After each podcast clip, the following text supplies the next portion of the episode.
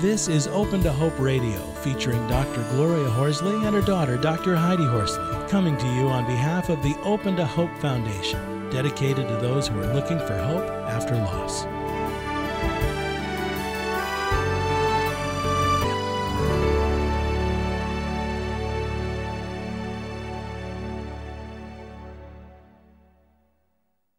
One. Welcome to the Open to Hope Show in partnership with the Compassionate Friends. I'm your host, Dr. Heidi Horsley, and I'm here today with my co host and mother, Dr. Gloria Horsley. Hi, Mom. Hi, Heidi. It's great to be on the show, and we've got a great guest today, somebody that we uh, visited with at the last Compassionate Friends National Conference, right? Absolutely. I'm very excited to have her on. She was a journalist for many, many years and has covered a lot of incredible topics, including 9 11. And she is the author of three books, which we will talk about today. Great. And uh, you want? Uh, she's got some ideas that I know everybody's going to love who's had a loss because she's really talking about how we can remember them and memorialize them. She's got ideas about the internet. It's just going to be great, Heidi. So why don't you introduce her formally? Okay, I'd love to, Mom. Our guest today's name is Allison Gilbert. Allison is the author of Passed and Present, Parentless Parents, and Always Too Soon. She is also co editor of Covering Catastrophe, a historical record of how broadcast journalists covered 9 11. Allison's work has been featured in the New York Times, The Atlantic, The Huffington Post, and on NPR, CNN, Fox, MSNBC, CBS, and ABC. And she was also recently featured in Oprah Magazine. Welcome to the show, Allison. Thank you so much. Hi, Allison. It's so great to have you on. And uh, I know we uh, you did that Oprah piece and you interviewed Alan Pedersen from the Compassionate Friends and came to that conference. Pretty amazing. Well, I felt really honored to be a part of the Compassionate Friends conference. It was such a real, um, just a grounding experience, and oddly, to be honest, an uplifting experience coming out of such pain. I think I was really inspired by how many bereaved parents and how many bereaved grandparents uh, took so much of what they learned, so much of what they have gone through, and really have chosen to drive forward their lives um, with compassion, um, with joy, and to really learn how to celebrate um, their loved one's memory, which ultimately brings um, just a real sense of power. You know, you become empowered when you remember, and that's my biggest takeaway. It was such a um, uh, just a real honor to be there. So I'm so glad that you brought it up. Yeah, it it was great uh, having you there, and Heidi, you're on the board, and it was great for the organization. It right? uh, it absolutely was, and you know I love what you're saying, Allison, because when people hear that my mom and I are so involved with Compassionate Friends, and and my mother's been on the board, and I'm now on the board of directors, they think of it as something so depressing, and I I I want to let people know that it is not depressing we take people where they are at their lowest moments and we walk into the light with them and, and we show them that there is hope again after loss and we show them that they can keep their loved one's memory f- alive forever. And I love that well, you took actually, that from yeah, it. Yeah, you know what? That's really the whole point of my latest book, Passed and Present, which mm-hmm. is really, there's a whole thrust to the book, which is really that remembering is, of course, you know, really truly mandatory for healing. You know, bereavement experts always say that remembering uh, is critical in terms of being like resolved, you know, the technical word of being resolved in your grief. That if you actually take steps to remember, you will move forward. And to me, that's a mandatory such an important tenant, and that's why I wrote the book, which is really well, how how do you do that remembering? That's the trick. I love what that. and do? and and how do you? Well, you know what? Uh, in the book, uh, there's 85 practical ideas, everyday ideas. What really upset me is that when uh, many authors and journalists and grief experts speak about remembering their loved ones, there's a tendency to really only talk about, you know, what to do on the holidays you know, when we're all kind of experiencing things uh, in more of an acute, you know, calendar oriented fashion. I think there's opportunity, as you know, you know, loss happens, you know, um, you know, anytime you can't predict it often. And so remembering often follows that same path that it comes up when you smell something. It comes up when you see something. It comes up really without the calendar being front and center. So I wanted a book that would tackle any time opportunities, any day opportunities, whenever you feel that recognizable pull. Yeah, I was saying to Heidi today, you know, uh, when I was reading your book, I I said to Heidi, you know, there are things that kind of sneak up on you every year that are kind of odd, like maybe the beginning of school or the beginning of skiing or or something like that, and you can uh, plan and do something to memorialize those kinds of things instead of just feeling bad, right? Well, 100%. Those are touchstones, right? You know, those are markers where things really pull at you because they're reminders. And so if we are aware that there might be those reminders, we can kind of build up our fortitude. We can really make a plan. Like, you know, if you were going somewhere on a hike, you wouldn't leave on that hike without maybe a granola bar or a bottle of water. You know, you would kind of anticipate thirst, you would anticipate hunger, and you would prepare. And so, likewise, when you see or anticipate events on the calendar where you might feel more raw, why not attend to your needs with the same compassion, with the same, you know, fortitude? It just takes planning, and that's really at the core of passed and present. If I can tell you one thing today, the most important aspect of the book is the absolute necessity of taking control, of being proactive and not being passive. Passivity is where you really get into trouble. As if you went on that hike and you didn't bring water and you weren't paying attention. Paying attention when we talk about even this even about remembering loved ones, that is the most critical part of our conversation, I believe, today. I love now, this. Talking about this it practically, good. what do I do with the stuff? What do we do with the jewelry, the letters, the clothing, the uh, uh, heirlooms? What do I do?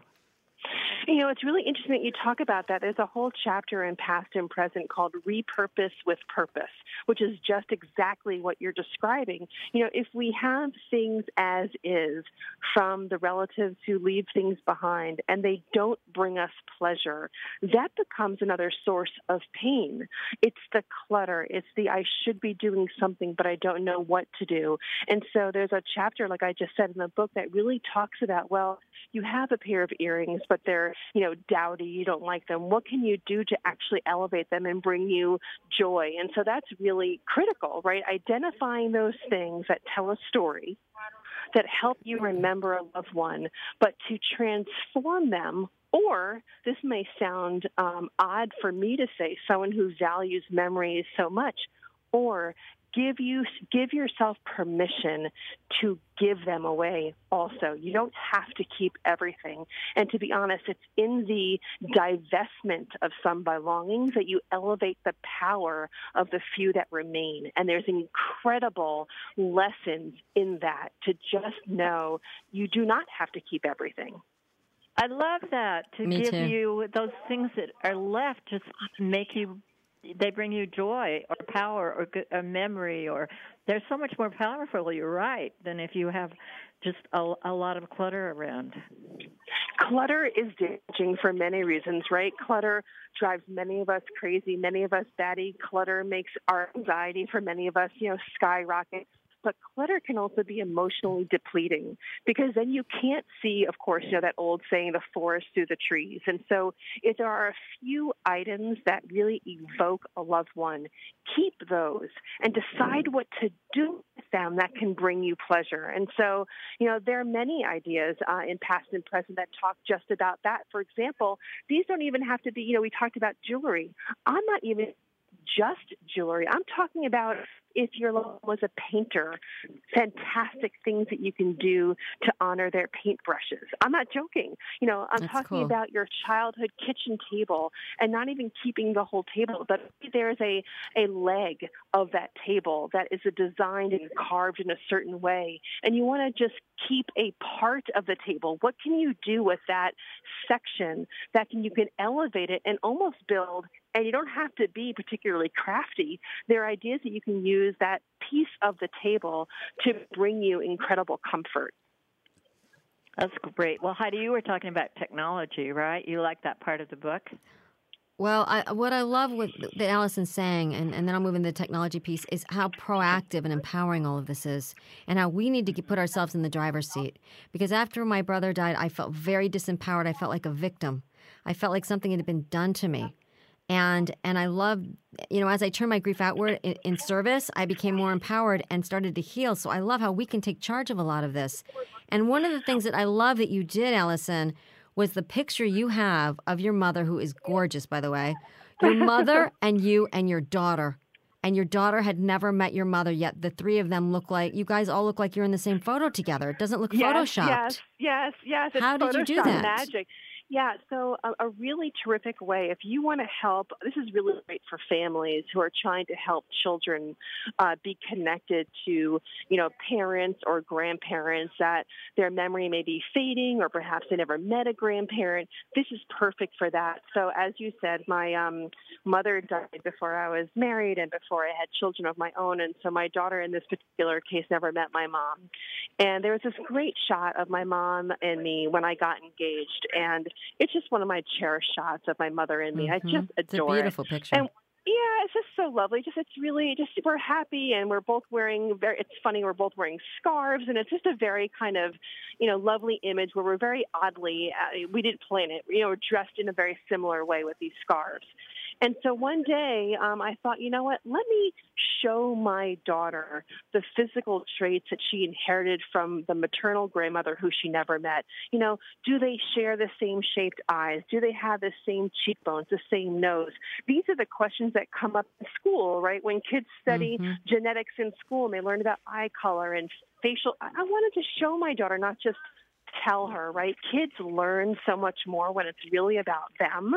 And so what I did is I got my daughter to pose in a scarf, right? So it kind of looks like we were all together.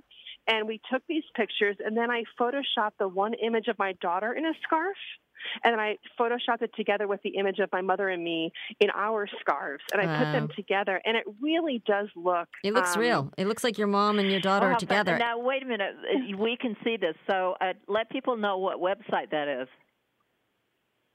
Are are you looking at my website, AllisonGilbert.com, or where are you looking? Where did you find it? I found it on Facebook. I don't know if it's in other places. Oh, okay. Your photo. Well, um, you know, I definitely post a lot on my Pinterest page. I post a lot on AllisonGilbert.com. So that particular image, you're right. I love it so much I share it all the time. I think it's a great, um, surprising, low-hanging fruit way um, to show children just how much they have inherited from parents and grandparents that perhaps they are failing to remember or never met at all. Mm-hmm. You know what I love? My sister-in-law wore her grandmother's wedding dress and we have pictures of both of them. And i thought wouldn't that be fun to have those together? No i love that. Oh yeah i love that. I, that's a great idea. And you could put a, a wedding thing around it and give it as a gift or whatever. That's another thing. If you've got those pictures you could uh kind of memorialize it and give it to other people. I love that. Mm-hmm. wonderful ideas now, Photoshop may not be, um, you know, accessible. Some people may feel who are, you know, listening to us today that that's, you know, one step too far. That seems a little bit too complicated. but I'm a big believer that tech does not have to be complicated, and using technology can be as easy as having your cell phone, truly, or being on Facebook that you mentioned. So I could definitely go in many examples if we want to talk about it. That you know, if Photoshop sounds like a bridge too far, we can definitely talk about, you know what We're all on Facebook. You know, we're all maybe using Instagram or Twitter. That's where our kids are. You know, how do we use those platforms to our? It can you know, be. It can be kind of frustrating too for people. I was working with one family where they had a child die in Mexico, and before they got home, their son had used social media to say that his sister had died. And mom told me she was really mad about it, upset about it when they got home. Not mad because she was so upset anyway, but she was so upset when she got home. And then and then over time she said, "You know what? It was really good because he got so much support and our whole family did." But she said, "It's kind of a shock social media." Well, you know, I'm talking about um, the way I was referring to social media is not the telling of the news of someone's passing. Really, what passed and present is all about is using social media or any form of technology because it's already where you are every day to commemorate, mm-hmm. to celebrate, to honor. So it's a little bit of a different example. And what I'm talking about is really about, you know, later, what happens later, and how you can use it as a tool that can truly bring you happiness. And I'll, get to, I'll just give you an example since we're talking about it. So, you know, a lot of us, you know, are on Facebook all the time and we post pictures. And, you know, many of us have gotten comfortable with posting pictures of loved ones. And that's a wonderful thing to do, you know, on an anniversary of someone's death or maybe their birthday. But the one step further, that I think is really, really smart and really, really fun is don't just stop there do one more thing, which is to take advantage of the social part of social media, which is to ask your friends for their stories in return mm-hmm. of your loved one. Don't make it a one way street where you're pushing things out ask for your friends, ask for your family to share their memories too. And you may just hear things you've never heard before. It could bring you strength because you know you're around the quote unquote virtual water cooler of memory. And you can really be able to derive comfort from other people, which is the real strength and value, I believe, of social media like Facebook. Mm-hmm. You know, the interesting thing is it can be years later. I mean, Heidi, talk about some of the things we've seen uh, connected with Scott as the internet's progressed. Oh, I've I've had people on Facebook 30 years later, 30 years after he died, share stories with me that I'd never heard. I mean, it's, I know, it's been phenomenal. It was fan, it's been fantastic, and giving and and send YouTube. pictures. Yeah, and he got a yeah. There was a YouTube about him, and uh, send photos of me that I'd never seen to me. So I mean, these kind of gifts are amazing. And that's but, because but, you but, put his birthday and stuff up. Right. It's I really love fun. that.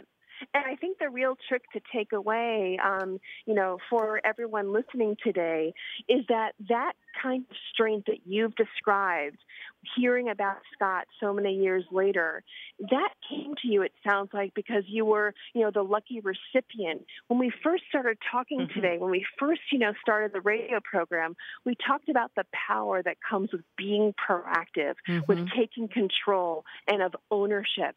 And I think, you know what? any day that you need support, why not post something on Facebook and ask your friends? Right. Tell them that you want to hear some stories. I agree with you, Allison. Now, Valentine's Day is coming up in February. Have you got some thoughts? Uh, we could do something Facebook. Have you got any thoughts about that? You know, I do. You know, love comes, as we all know, in many shapes and forms. There's a love that comes between, you know, lovers, that's romantic. And there's a love, of course, that comes between parent and child or siblings. Of course, there's every kind of love. And I would, you know, raise the banner of, you know, not just telling a love story that means something to you, but I would challenge you to tell a love story that meant something to your loved one. What or who did they love? What is their love that you think that they would still want to celebrate if they were still here? What was that love? Was it a passion for a sport? Was it a passion for a food? Was it a passion for another human being? And so I think you're right. Valentine's Day is a great opportunity to tell all sorts of love stories. And so, why not have that be part of your focus um, to celebrate what was the love of your loved one's life, which I think is a beautiful and very heartening idea and very timely. So, um, what about what about the holidays? Um, would you suggest that people? You, I know you have things in your book about the holidays. We know they're coming up. What can people do? Well, you know, it depends, of course, on which holiday um, you're talking about. I think in general, a very general thing about holidays. Food often is at the center of many celebrations. And to me, if you cook a certain food and serve it, that's terrific. But going one step further and actually saying the words, telling the stories, being purposeful about using food as a shared about your loved one, that takes energy. It's not food and eat a food and never talk about the food and why it's important. And since food is so much of a relevancy to every celebration that we as human beings, generally speaking, use as part of these, you know, events, whether day, you know, weekend or weekday, if you crack open that moment as a moment to say your loved one's name out loud, use the food to talk about the kinds of tastes and aromas that your loved one appreciated, you've now used food that would have been a part of your celebration likely anyway as an opportunity for discussion, an opportunity for storytelling. But again, back to the very beginning, you need to make a choice that you're going to use food as a conduit for sharing memories. And if you do that, it's simple, it's easy, you're going to eat food anyway. So why not? Mm-hmm. I love and, it. And I've heard people having uh, potlucks where they have people bring their favorite food that their mom made or dad made or, you know, and and have discussions around that. I love that. I love that, and especially if you, you know, say the name of your loved one out loud. I think that's also very important. So often when you lose someone who's close to you, you have fewer opportunities to speak their name.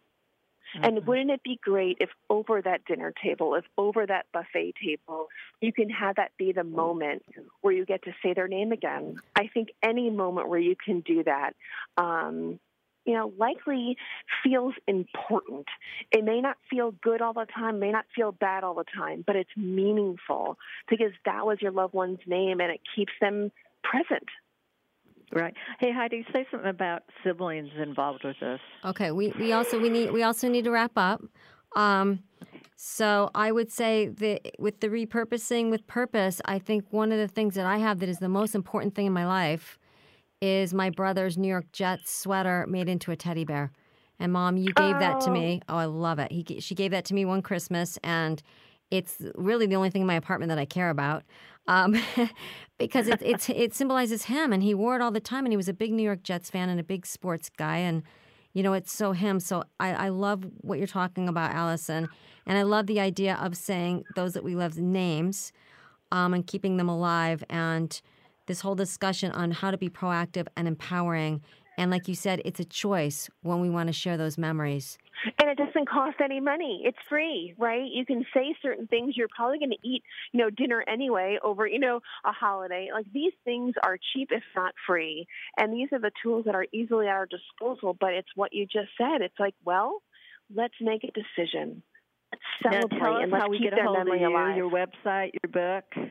Yeah, of course. So it's easy, easy peasy. I'm not very imaginative. It's just AllisonGilbert.com. And um, if you're on social media like Twitter or such or Instagram, it's A for Allison, A Gilbert Writer.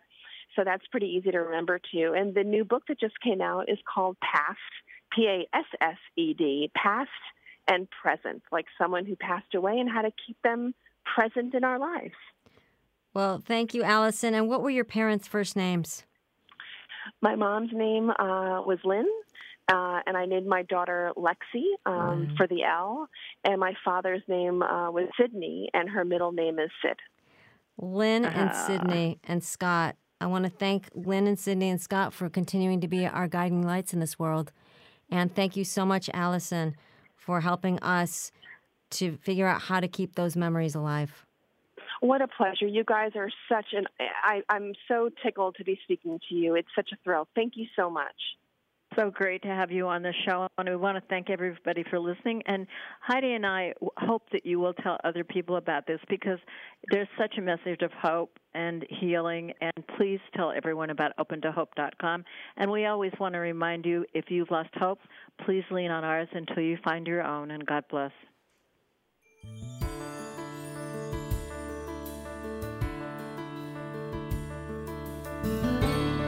You've been listening to Open to Hope Radio, hosted by Doctors Gloria and Heidi Horsley.